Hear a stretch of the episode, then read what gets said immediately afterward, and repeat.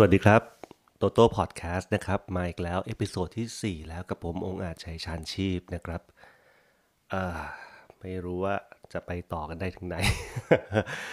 ก็ยังเคอะเขินอยู่อะยอมรับแล้วก็จะพยายาม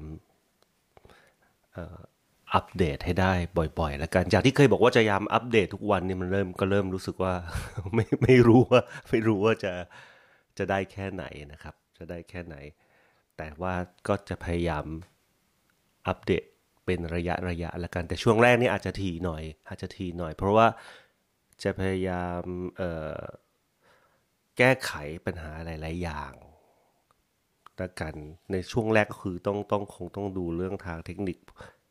ต่างๆ นิดหน่อยนะครับ ส่วนเรื่องเนื้อหาคอนเทนต์ก็คิดว่า จะพยายามเล่า เรื่องนู้นเรื่องนี้สบายๆให้ฟังกันละกันนะครับ เท่าที่จะเท่าที่พอจะแวบเข้ามาในหัวนะครับ อย่างที่ผมบอกการทำพอดแคสต์โตโต้พอดแคสต์เนี่ยเป้าหมายก็คือมันมีมันมีเป้าหมายของการทำงานของการเข้ามาทำงานของตัวเองก็คือว่า เออ อยากจะทดลองเรียนรู้อะไรใหม่ นะครับ อันนี้คือเป้าหมายของการการทำงานนะ ส่วนเป้าหมายของตัวตัวงานมันเองเนี่ยก็คือ อยากให้มันเป็นพอดแคสต์ที่เอ่อเป็นเพื่อนคุณเป็นเพื่อนคุณในในในช่วงเวลาที่คุณเงาเงาหรือช่วงเวลาที่คุณทำงาน แล้วต้องมีการเสียงมีเสียงใครสักคนหนึ่งคอย พูดคุยนู่นนั่นนี่กับคุณอาจจะมีสาระบันเทิงบ้าง หรืออาจจะไม่มีทั้งสาระบันเทิง แต่มันก็เหมือนกับเออเป็นเป็นใครสักคนหนึ่งกับเพื่อนร่วมงานคุณอีกคนหนึ่งแล้วกันที่จะไม่ที่จะไม่วอลแวร์กับคุณมากนะแล้วก็คุณสามารถเลือกที่จะปิดมันได้ถ้าคุณถ้ามันพูดเยอะเกินไปเออเรื่องที่จะชวนคุณพูดคุยวันนี้เนี่ยคือผมเพิ่ง คือเมื่อเมื่อล่าล่าสุดเนี่ยผมเพิ่งดูซีรีส์ ทาง Netflix จบไปเรื่องหนึ่งเป็นซีรีส์เกาหลีชื่อ Reply 1988 Reply 1988 เป็นเป็นซีรีส์ที่ค่อนข้างดังนะ ค่อนข้างดัง คิดว่าน่าจะหลายคนเคยเคยเคยดูแหละ เพราะว่าซีรีส์ชุด Reply เนี่ยของเกาหลีเนี่ยมันจะมีมันจะมีก่อนหน้านี้แล้ว มันมีจะมี Reply 1997เออ Reply 1997 แล้วก็ Reply 1994 หนึ่งเก้าเก้าเจ็ดผมก็ดูแต่ดูดูไม่จบดูนิดเดียว แล้วก็หนึ่งเก้าเก้าสี่ดูจบ แต่ว่าไม่ได้ไม่ได้ใส่ใจนักอะนึกออกไหมแบบคนปัจจุบันนะบางทีเปิดไว้แล้วก็ทำนู่นทำนี่ไปด้วย แต่หนึ่งเก้าแปดแปดให้ผมหูติดตามเหนียวแน่นเลยเป็นเป็นเป็นแฟนเลย เพราะว่าอิน ส่วนหนึ่งที่อินเพราะว่ามันมันร่วมสมัยเดียวกับเรา ตัวละครมันร่วมสมัยเดียวกับเราอะ เป็นวัยรุ่นในยุคสมัยนั้นพอดีอะถึงว่ามันจะเป็นเป็นคนละประเทศก็เถอะเป็นคนละประเทศก็เถอะแต่ว่ามันมีวัฒนธรรมบางอย่าง มีฉากชีวิตบางอย่างที่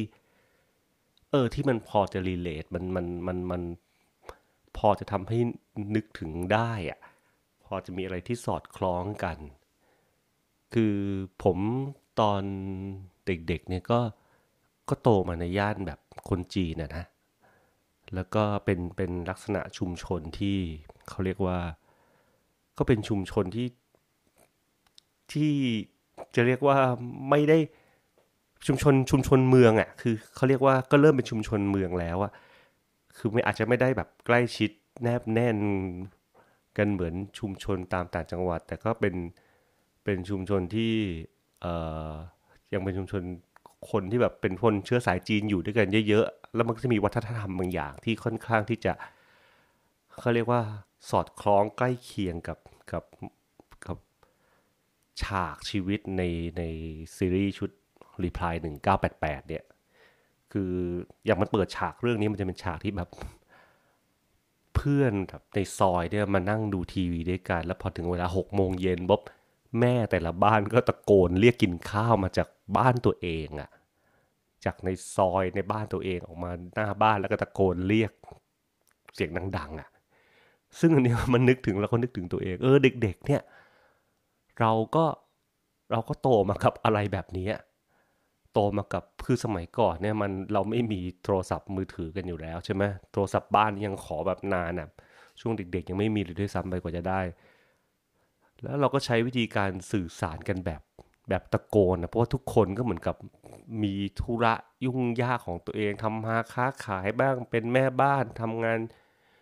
ยุ่งเรื่องคนก็ต้องเลี้ยงลูกเล็ก เวลาเขาจะเรียกลูกๆหรือเวลาจะเขาเรียกว่าอะไรกระทั่งสั่งอาหาร หรือสั่งนู่นสั่งนี่ที่อยู่ไกลออกไปเขาใช้วิธีตะโกนเอาอะ ตะโกนเรียกว่าเฮ้ยมากินข้าวได้แล้ว เย็นแล้วอยู่ไหนคือตะโกนแทบจะตะโกนตะโกนเหมือนโทรโขตะโกนสุ่มเข้าไปในซอยแล้วก็แล้วก็เออเด็กมันจะได้ยินหรือไม่ก็จะมีเพื่อนมาบอกว่าเฮ้ยแม่งเรียกอะไรอย่างเงี้ยเออ มันก็มีคล้ายๆลักษณะทำนองนั้น แต่ไม่ได้เหมือนสัทีเดียว เพียงแต่ว่ามันทำให้เรานึกถึงว่าอย่างตอนเด็กๆเนี่ยบ้านผมมันจะเป็นเขาเรียกว่าอะไรอะมันจะใกล้ๆตลาดมีถนนเล็ก ๆ ขั้นอยู่ แล้วก็อยู่ในชุมชนที่แบบเออ ก็เป็นชุมชนเมืองนะมีถนนมีซอกซอยเยอะ มีตลาดมีรถลาวิ่งผ่านมีมีจำได้เด็ก ๆ น่าจะมีรถเมย์ผ่านหน้าบ้านด้วยมั้งรถเมย์ขาวไม่เออน่าจะมี แต่มันเป็นถนนเล็กๆกันนะแต่มันเลือนลางแล้วล่ะ แต่จำได้ว่าไอ้ฝั่งตรงข้ามถนนเนี่ยมันจะมีมันจะเป็นตลาดแล้วตรงตลาดมันจะมีร้านก๋วยเตี๋ยวเป็ดอยู่ร้านหนึ่งอยู่อยู่ติดถนนเนี่ย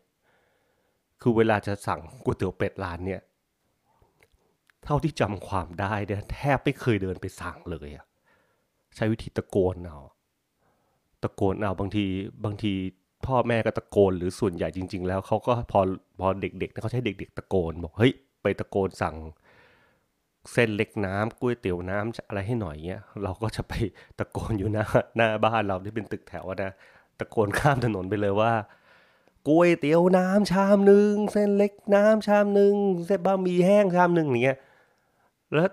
แล้วเขาก็จะทำเสร็จแล้วเขาก็จะให้คนเดินข้ามถนนเอามาส่ง คือมันจะเป็นเป็นเป็นลักษณะเนี่ยสมัยก่อนนะฮะก็ก็ใช้วิธี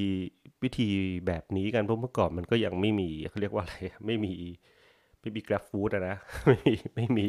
แพนด้าฟู้ดอะไรมันคือ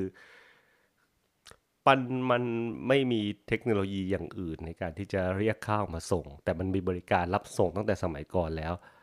แล้วพอมันหลังๆมันมีโทรศัพท์ไงโทรศัพท์สับร้านที่ไกลหน่อยอะที่ที่ไม่สามารถตะโกนได้เนี่ยก็จะใช้วิธีโทรไปสั่งอาหารมาได้ ในกรณีที่ที่ไม่ได้ใช้ใช้เด็กที่บ้านไปซื้อนะใช้พวกลูกๆไปซื้อนะ ก็โทรได้ ผมยังจำได้เลยว่าตอนเด็กๆเนี่ย พ่อชอบสั่งอาหารอย่างหนึ่งมา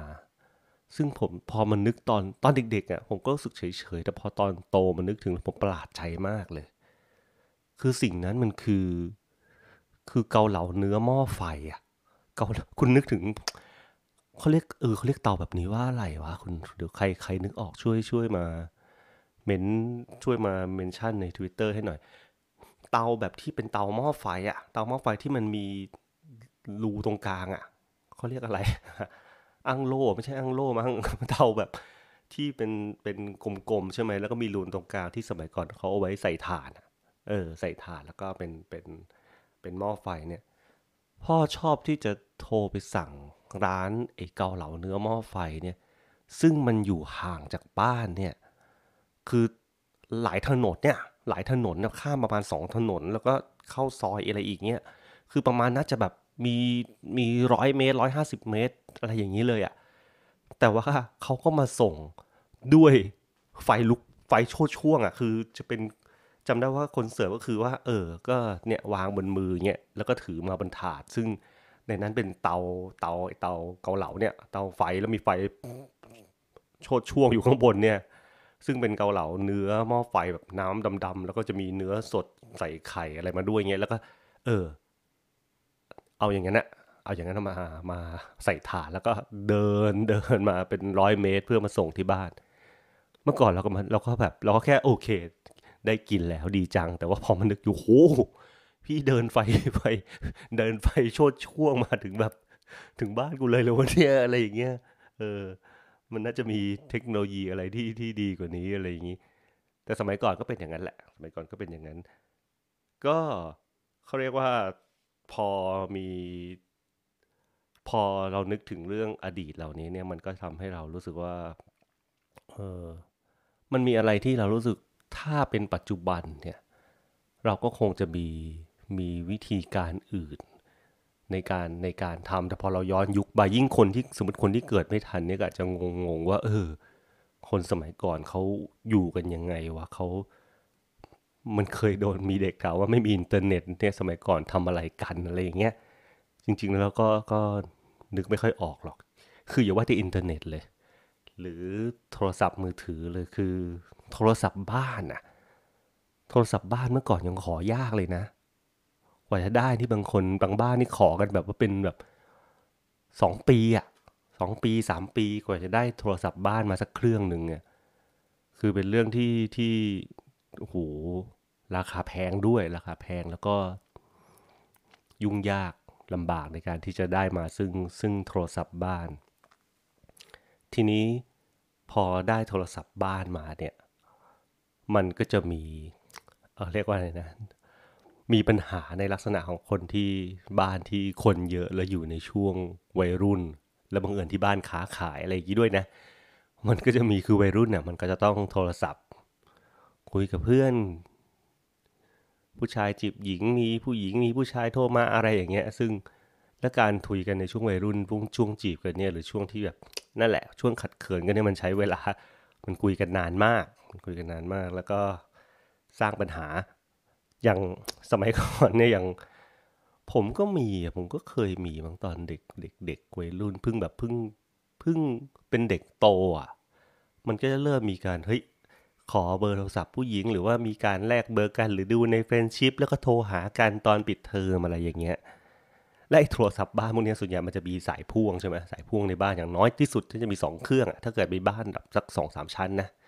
มีแค่สองเครื่องนี่ชั้นนู้นชั้นนี้เนี่ยแล้วมันก็จะมีเรื่องของแบบบางบ้านนะบางบ้านมันจะมีเรื่องของการแบบยกหู ยกหูแอบฟัง ผู้ปกครองยกหูแอบฟังอะไรอย่างเงี้ยมันก็จะมีแต่บ้านผมไม่มีนะ บ้านผมไม่มีเพราะว่ามันเป็นเรื่อง มันเป็นกฎเหล็กอันหนึ่งของของที่บ้าน อันนี้รู้สึกว่าน่าจะพ่อเป็นคนตั้งขึ้นมาตั้งแต่เด็ก ๆ เลยมั้งทั้งทั้งที่บ้านนี่คือ ผมโตมันนี่คือ โตมากับผู้หญิงเกือบทั้งบ้านน่ะพี่สาวน้องสาวแม่รวมกันนี่ห้าคนน่ะแต่เขาก็ยังมีมีกฎอย่างนี้อยู่ พ่อเป็นคนตั้งกฎว่าเออ มันจะจะไม่มีการ เออ แปลกใจมากคือมันจะมีกฎว่าห้ามแอบฟังโทรศัพท์กัน ห้ามแอบเปิดจดหมายของคนอื่น อะไรอย่างเงี้ยคือเป็นเป็นเป็นข้อสำคัญเลย คือไม่ใช่ความลับด้วย เรารู้กันว่าเออ มันไม่ใช่ความลับ แต่มันเป็นเรื่องส่วนตัว คุณไม่มีสิทธิ์ไปเปิดจดหมายของคนอื่น ไม่มีสิทธิ์ไปแอบฟังโทรศัพท์คนอื่น มันก็คือมันเนี่ยได้รับผมได้รับการปลูกฝังอย่างเงี้ยมาตั้งแต่เด็กก็เลย พอโตขึ้นก็เลยอ๋อ เออ มันก็ติดเป็นนิสัยอะว่า เออ มันมันเขาเรียกว่าอะไรเนี่ยโทรศัพท์ เอยข้อมูลต่าง ๆ เอยบางอย่างมันมันมันไม่ใช่ความลับอะแต่มันเป็นเรื่องส่วนตัวแล้วเรารู้สึกว่าเรามีสิทธิ์เลือกที่จะเปิดเผยหรือไม่เปิดเผยก็ได้ เราต้องแยกแยะไงคือบางทีคนเรามัน มันจะมีลักษณะที่ว่า เออทำไมไม่บอกทำไมไม่ให้ดูโทรศัพท์กันแฟนกันอะไรเงี้ยเพราะว่ามันมีความลับเลยบอก มันไม่เกี่ยวกับความลับไง สำหรับคนสมัยนี้ผมไม่รู้แต่สำหรับผมที่ถูกปลูกฝังมา คือว่ามันไม่มีความลับแต่ว่ามันเป็นเรื่องส่วนตัว คนเรามันต้องมีโลกส่วนตัว มีสิทธิ์ที่จะเปิดเผยหรือไม่เปิดเผยในเรื่องอะไร แต่มันไม่เกี่ยวกับเป็นความลับท่านั้นเองก็คือก็คือติดติดนิสัยมาแบบนั้นนั่นแหละ แต่ถึงอย่างนั้นก็เถอะการคุยโทรศัพท์ในบ้านที่ต่อให้ไม่มีใครฟังก็เถอะมันก็ยังมีความไม่สะดวกใจสำหรับวัยรุ่น เพราะว่าบางทีเราคุยนานอะ บางทีเราคุยนานแล้วก็โดนด่า คนอื่นจะใช้โทรศัพท์บ้างอะไรอย่างเงี้ย มันก็จะเป็นเรื่องที่ แล้วก็เรื่องเขินด้วยมันเรื่องแบบว่าบางทีเราคุยแล้วก็อายบิดม้วนไปมาใช้ภาษาไม่ถูกกระจุกกระจิกอะไรเงี้ยมันก็ทางแก้ปัญหาของของการสื่อสารสมัยก่อนในการที่กรณีที่จะแบบจีบหญิงคุยหญิงอะไรเงี้ยมันก็จะเป็นการใช้โทรศัพท์สาธารณะ ซะส่วนใหญ่ ก็คือต้องแบบสะสมเหรียญน่ะสะสมเหรียญออกจากบ้าน สะสมเหรียญออกจากบ้านแล้วก็หาตู้โทรศัพท์แถวบ้าน แล้วคุณเชื่อไหมสมัยก่อนนะตู้โทรศัพท์ ตู้ไหนตู้นั้นเลยเนี่ย มันจะต้องมีคนมาต่อคิวตลอดเวลา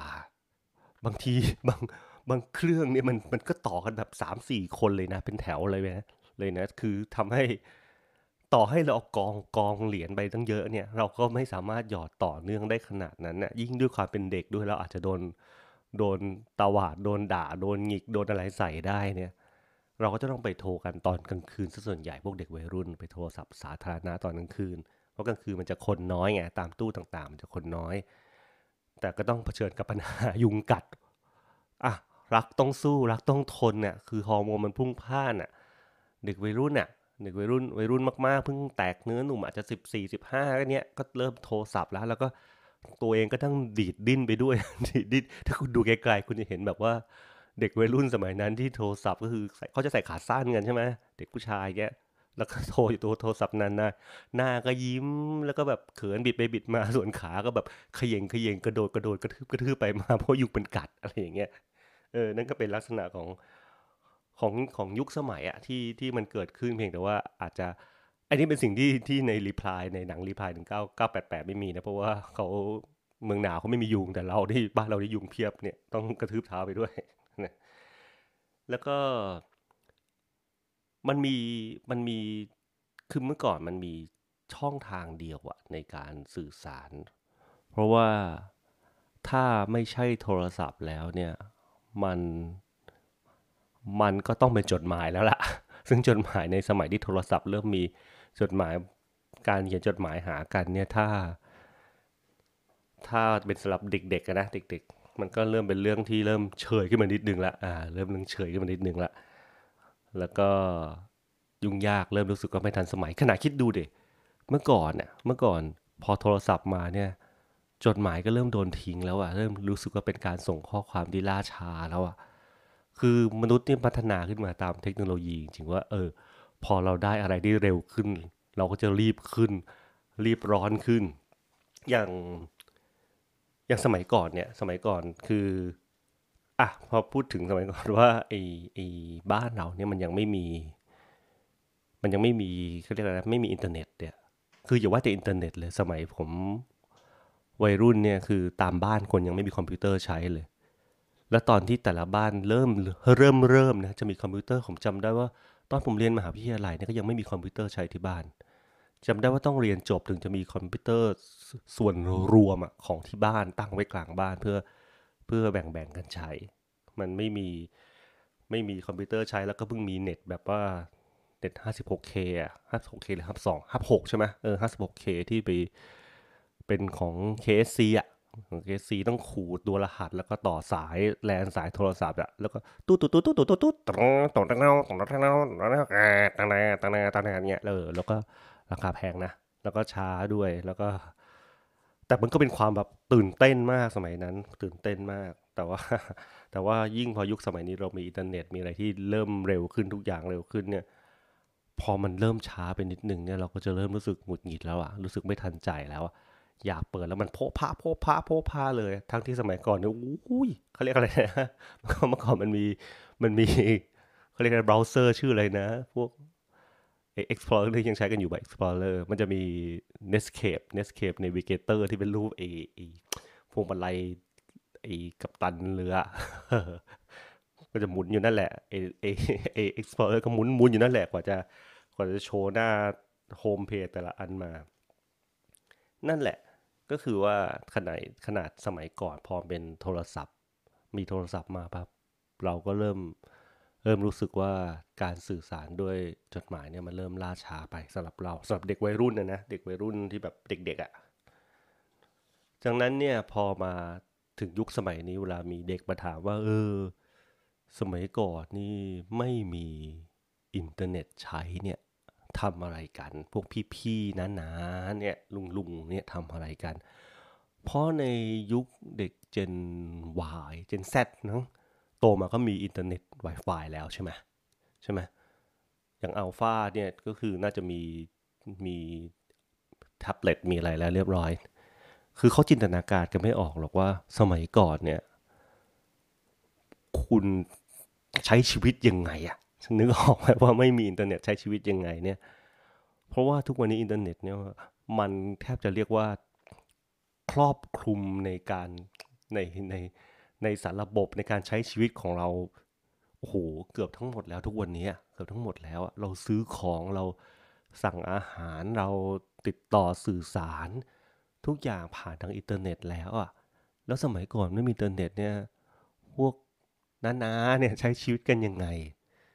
เออพอถามเราเรื่องพวกนี้จริงๆแล้วเนี่ย เออ เราก็นึกไม่ค่อยออกนะ เราก็นึกไม่ค่อยออกนะว่า เออ เอ๊ะ เมื่อก่อนเราใช้ชีวิตยังไงวะ เออ เมื่อก่อนใช้ชีวิตยังไงวะ อย่างสมัยนี้เขาบอกว่า เออ เราไม่มีอินเทอร์เน็ตใช้เนี่ย หรือเน็ตแบบมีปัญหาเนี่ยอุ้ยแค่ครึ่งวันเนี่ยรู้สึกกระสับกระส่ายละ บางทีอยู่ในที่ที่ไม่มีใช้ก็เหงาจะตาย อยากจะติดต่อสื่อสารกับใครให้ได้ เออแต่แปลกเนาะ สมัยก่อนไม่มีอินเทอร์เน็ตก็จำได้ก็มันก็ไม่ได้เหงาเท่าไหร่นะไม่ไม่ได้เหงาเท่าไหร่ แต่พอสมัยนี้เริ่มติดต่อสื่อสารกันง่ายขึ้นเรากลับรู้สึกเหงาขึ้นหรือเปล่าเนี่ย ไม่รู้ว่าเราอยู่ในในทศวรรษที่คนเหงาที่สุดในประวัติศาสตร์หรือเปล่าก็ไม่รู้ ถ้าจะย้อนนึกไปจริง ๆ สมัยก่อนเนี่ยคือ ถ้าถามตัวผมนะ ผม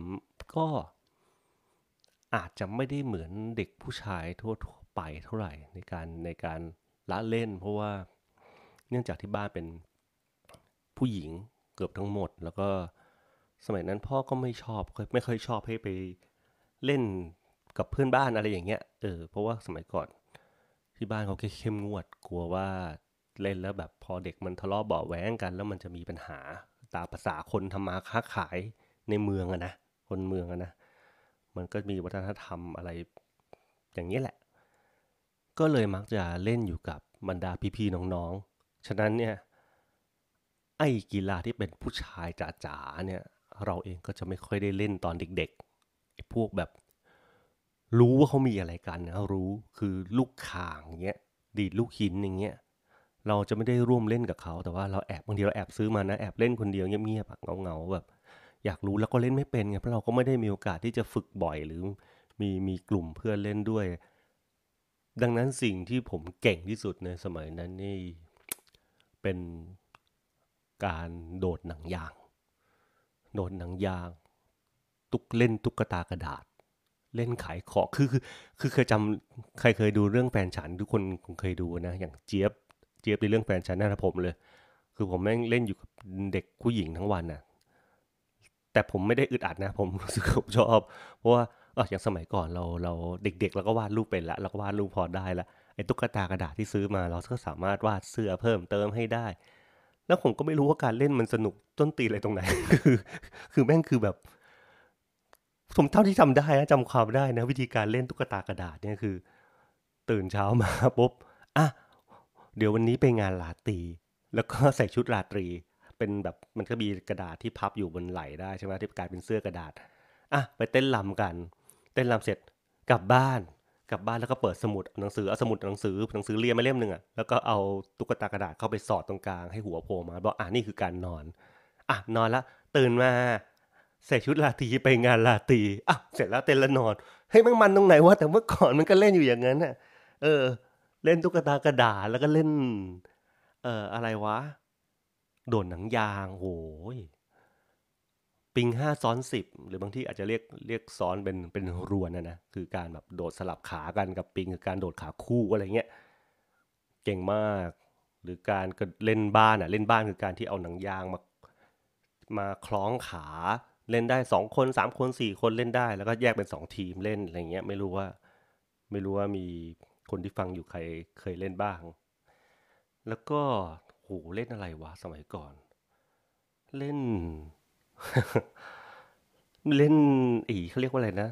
ทอยเส้นเนี่ยไอ้ทอยตุ๊กตุดเนี่ยอันนี้เล่นอันนี้ของเด็กผู้ชายเล่นแต่เราเล่นเพราะว่าเราเล่นกันที่โรงเรียนได้เล่นที่โรงเรียน แล้วมันก็เป็นพวกตุ๊กตา ตุ๊กตายางอะฮีโร่ต่างๆ ก็มาถอยเส้นกันกินกัน แล้วก็มีการแบบเพิ่มน้ำหนักตามตัวคือเอาลวดมาพันแขนขากันอะไรอย่างเงี้ยแล้วก็เออ มักเก็บก็เล่นมักเก็บก็เล่นแต่มักเก็บก็เล่นกับสาวๆในเมื่อก่อนอู้อยู่แต่กับสาวๆแหละอยู่เด็กผู้ชายน้อยมากพราะบางทีเด็กผู้ชายอะไรที่เราเล่นได้เนี่ยเราก็ไม่อินอย่างเขาเล่นเเป่ายางวงเนี้ยไอ้ยางวงคือไอ้หนังสติ๊กหนังยางรัดถุงอะอย่างยางรัดถุงแกงเนี่ยเมื่อก่อนเนี่ยเด็กๆจะมาเป่ากัน แล้วก็ใครใครทับของใครไปเนี่ยมันก็จะได้แบบได้หนังยางเส้นนั้นปัน กับปันไปอะเป็นการเดิมพันอะ แล้วก็ชอบเอาแบบแบบใครได้เยอะนะ ก็จะมาคล้องแขนแบบโอ้โหยาวๆภูมิใจมาก แต่ผมไม่อินไงที่ที่บ้านผมขายของอะ ผมรู้ว่าหนังยางพวกนี้ผมซื้อมาเป็นแบบที่บ้านซื้อเป็นถุงซื้อเป็นโลอะ ผมจะแบบไม่อินเว้ยคือเอามาคล้องงั้นทำไมว่ากลับบ้านกูคล้องทั้งแขนก็ได้มันไม่ได้ มันไม่ได้อยากได้อะ เออผมก็เลยแบบรู้สึกเออ ไม่ได้อินไม่ได้อยากไม่ได้อยากละเล่นอะไรด้วยนะครับ ก็ เล่าเรื่องพวกนี้เพราะว่านึกถึงพอดีหลังจากที่ได้ดูซีรีส์เรื่องนี้แหละซีรีส์เรื่องนี้เรื่อง Reply 1988 แล้วก็ย้อนไปเห็นตัวเองหลาย ๆ ครั้งในในในอดีต ตอนที่ดูทีวีขาวดำคือเมื่อก่อนเป็นทีวีขาวดำทีวีขาวดำจำได้ว่ามันเป็นเสาอากาศที่แบบต้องติดตั้งบนดัดฟ้านะ แล้วก็ หรือใครไม่มีก็ต้องใช้หนวดกุ้ง แล้วก็ต้องขยับเอาตอนติดตั้งไว้ให้แบบช่องไหนชัดไม่ชัดบางทีลมพัดนิดเดียวมันก็ไม่ชัดละ อย่างบ้านผมเนี่ยทีวีจะดูได้แค่แค่สองช่องมั้งสมัยก่อน เป็นขาวดำดูได้เฉพาะช่องห้ากับช่องเจ็ดช่องสามเนี่ยโอ้โหช่องสามเนี่ยเมื่อก่อนมันจะมีหนังจีนมันถ้าจำไม่ผิด แล้วมันต้องดูอะ ถ้าจำไม่ผิดนะไม่รู้จำผิดหรือเปล่า มันกระบี่ไรเทียมทานที่ฉายช่องสามหรือเปล่าไม่แน่ใจ คุณป่วยเอียงเนี่ย วิชาไหมฟ้าเนี่ย ดูดูดูดูดูดูดูเอ๊ะไม่ใช่เพลงนี้ด้วยเพลงกระบี่ไรเทียมทานมันร้องไงวะแบบที่มันที่มันติ้วติ้วอะดูดูดูดูดูดุนดุนดุนดุนดุนดุนดุนดุนติ้วติ้วโตจีจอยซอนโปเออ อันนี้แหละมันเป็นที่เราที่ใครก็ต้องดูอะแล้วจำได้ว่าดูแล้วมันก็ มันก็ไม่ชัดอะ มันก็ไม่ชัดแล้วมันก็บางทีก็ภาพก็สั่นๆ แตกๆหายหายหรือบางทีจอมันร้อนอะเราก็ต้องแบบเอาพัดลมมาเป่าอะ หรือบางทีมาภาพมันลมก็ต้องตบเอาปากปากแบบเป็นในช่วงสำคัญด้วยอะไรอย่างเงี้ย เออ และไอการเล่นวิชาไหมฟ้าเมื่อก่อนเนี่ย ผมไม่รู้คนอื่นเคยเล่นหรือเปล่านะที่โรงเรียนเด็ก ๆ ผมเขาจะเล่นแบบ วิชาไหมฟ้าในในหนังมันจะประมาณว่าแบบประสานมือกันนะแล้วก็แบบฝึกวิชาจนแบบว่า มีไหมออกตามตัวอย่างเงี้ย เราก็เชิญซื้อไอ้กาวตาไก่กาวตาไก่ไม่รู้ปัจจุบันยังมีขายอยู่หรอนะ มันเป็นเหมือนกาวยางน้ำอะกาวยางน้ำเป็นหลอด เราก็ใช้ใช้มาทากับกับมือ กับมือแล้วก็ประกบไว้แน่นๆ สักพักหนึ่งพอมันใกล้แห้ง แล้วเราก็จะแบบเบ่งพลังใส่เพื่อนนะคือพนมมืออย่างเงี้ยพนมมือต่อหน้าเพื่อนแล้วก็ค่อย ยืดมันออกมาช้าๆแบบออกแรงแบบทำสีหน้าเย่เก๋แล้วแล้วมันก็จะเป็นระหว่างมือสองข้างที่เป็นกาวยางน้ำที่มันเริ่มแห้งมันก็จะเป็นใยๆไหมๆรูแล้วก็แบบวิชาไหมฟ้าอะไรเงี้ยเออบ้าบอคอแตกเออนี่แหละเป็นสมัยก่อนมันก็มีเรื่องอะไรให้เล่นเนี่ยเรื่องอะไรให้เล่น ที่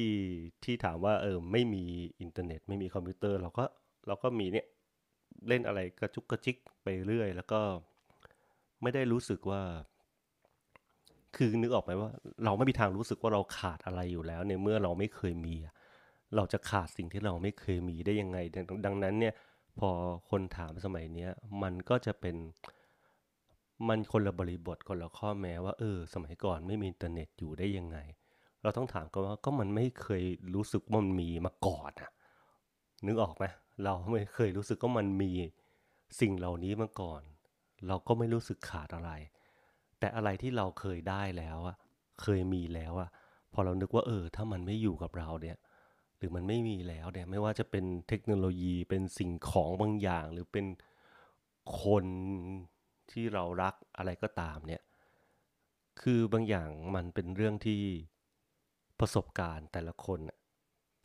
คือคนไม่เคยได้รับ ก็ไม่เข้าใจการสูญเสีย ไม่ได้รู้สึกว่ามันมัน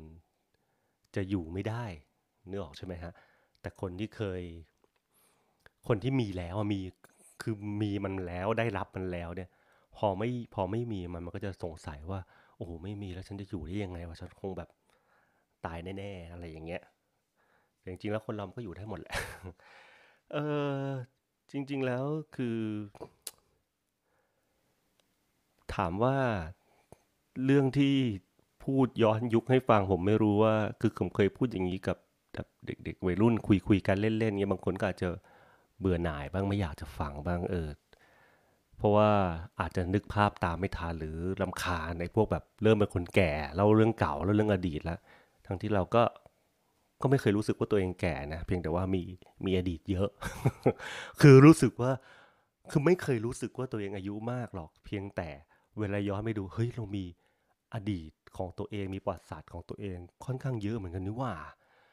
ยาวนานเหมือนกันนี่ว่าโอ้ผ่านมาแบบนานขนาดนั้นแล้วเหรออะไรเงี้ย จนบางคนก็แซวว่า เออ ที่พวกแบบคนแก่ๆ พวกมีอายุเริ่มมีอายุเนี่ย เอาแต่โหยหาอดีตอะก็เพราะว่าจริง ๆ แล้วมันไม่มีอนาคต มันก็เป็นคำมันก็เป็นคำแซวๆซึ่งมันก็เออ มันก็อาจจะจริงในบางครั้งนะ เพียงแต่ว่าผม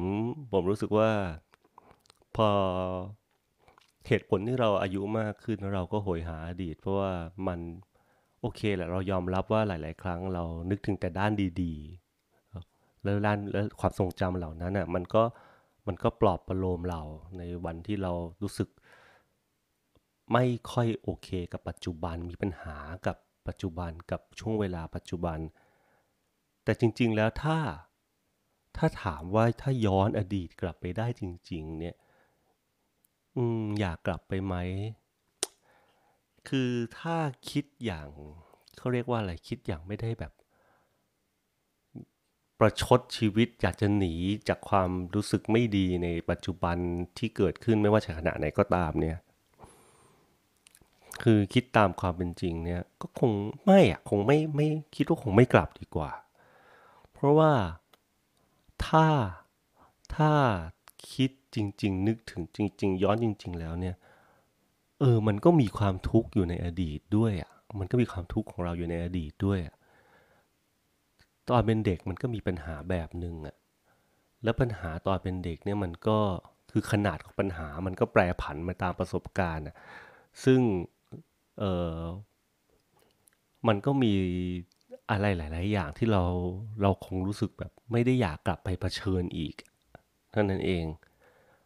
ถ้าเลยถามว่าเออถ้าย้อนไปได้เนี่ยก็คงไม่เอาดีกว่าชีวิตมันก็ก็ไปข้างหน้าดีกว่า เพียงแต่ว่า ถึงไงสุดแท้แต่แล้วเนี่ย ยังไงเราก็ย้อนอดีตกลับไปไม่ได้อะอนาคตก็ยังมาไม่ถึง ไม่รู้ไม่รู้ว่ามันจะเป็นยังไงมันทุกวันนี้อนาคตมันมันพกผันจะตายเนี่ย ก็คงมีแต่ต้องเนี่ยอยู่กับปัจจุบันจัดการกับปัจจุบันนั้นแหละครับ แต่ว่า ก็ไม่ได้หมายความว่าเราจะต้องละทิ้งความหวังในอนาคต หรือว่าละทิ้งความทรงจำในอดีต ความทรงจำในอดีตมันก็เอาไว้ระลึกถึงอะในวันเหงาๆแล้วก็มีวาดฝันในอนาคตไว้บ้าง เพื่อเป็นแรงกระตุ้นให้เรายังสามารถที่จะก้าวเดินต่อไปได้ เป็นกำลังใจให้เราในการใช้ชีวิตต่อไปได้ เพราะว่าเอาจริงๆแล้วเนี่ยไม่ได้ ไม่ได้มีปรัชญาหรือโลกสวยหรืออะไรให้คุณอ้างอิงหรอกว่าทำไมจะต้องอยู่แต่ในปัจจุบันเพียงแต่ว่าถ้าแม้แต่คิดในความเป็นจริงแล้วต่อให้ย้อนอดีตได้จริง ๆ แล้วมันไม่มีสมัยไหนหรอกที่ดีกว่าสมัยไหน เพียงแต่ว่ามันผ่านมาแล้วเราก็คิดถึงเรื่องดี ๆ ของมัน แล้วถ้าเกิดคุณย้อนกลับไปในสมัยที่คุณยังรู้สึกว่าโลกมันยังโอเคอยู่ ไม่ว่าจะเป็นแบบ 90 80 70เนี่ยไอคนในสมัยนั้นเนี่ยคนที่เริ่มมีอายุในสมัยนั้นเนี่ย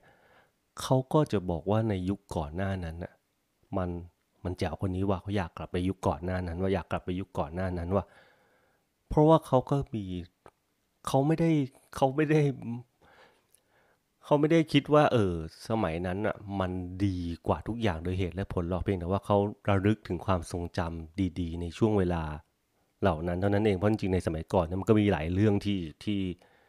ที่เป็นเรื่องไม่ดีเหมือนกันเนาะแม้ว่าแม้แต่ในภาพรวมก็เถอะคือเทคโนโลยีต่างๆ มันก็ยังไม่ดีการเจ็บไข้ได้ป่วยตัวยาบางอย่าง ยังไม่ได้ถูกคิดค้น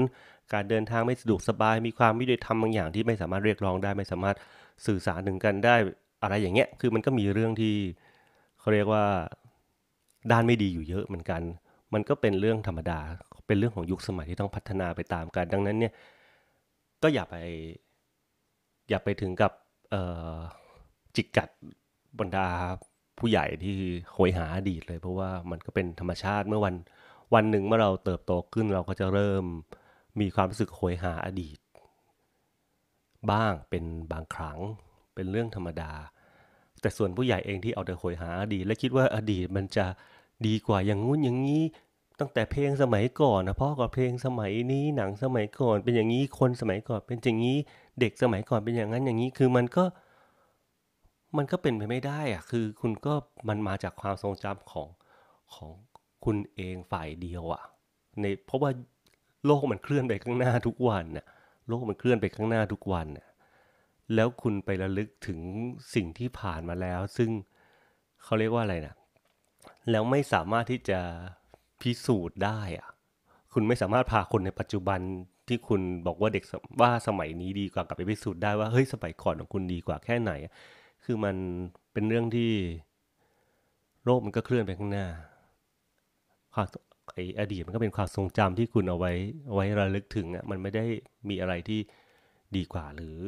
แย่กว่าหรอกเนาะยังไงก็ เก็บไว้เป็นเครื่องปลอบประโลมใจนะครับ ไม่รู้ว่าชอบไม่ชอบนี้รู้สึกว่าคุยค่อนข้างเยอะ แล้วก็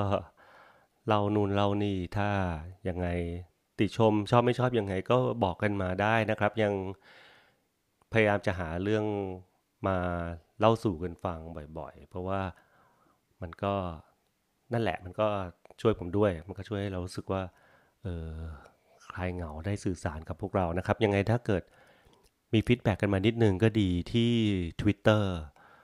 เอ่อ Twitter account Twitter ชื่อ เออเนี่ยสมัยก่อนจะไม่มี Twitter เห็นไหมอินเทอร์เน็ตไม่มี Twitter ก็ไม่มีใช้ในติดต่อกันไม่ได้ลำบาก อันนี้ติดต่อ Twitter ชื่อ account Toto Podcast อะโอ้ทำไมลืมวะโตโต้พอดแคสต์ภาษาไทยเลยนะ ต่อเต่าสระโอ ต่อเต่าสระโอ ไม้โท พออดอแอร์คอสอต่อกันนะโตโต้พอดแคสต์ที่ Twitter ยังไงก็ mention กันมา มีอะไรที่จะ แนะนำติติงถามมีคำถามหรือปัญหาหรืออยากจะแชร์แบ่งปันอะไรเนี่ยก็เข้ามาเข้ามาพูดคุยกันได้นะครับที่ที่โตโต้พอดแคสต์ทวิตเตอร์นะครับ แล้วยังไงก็มีโอกาสก็พบกันอีกครั้งนะ ครั้งหน้าอย่าเพิ่งหนีไปไหนนะ เพราะว่ายังจะยังพยายามอยู่นะยังยังไปกันต่อเรื่อยๆ เท่าที่เท่าที่ กำลังวังชาจะไหวนะเพราะปีนี้ก็ปาเข้าไป 22 แล้วนะ โอเคนะครับสำหรับ episode นี้พบกันใหม่ episode หน้า สวัสดีครับ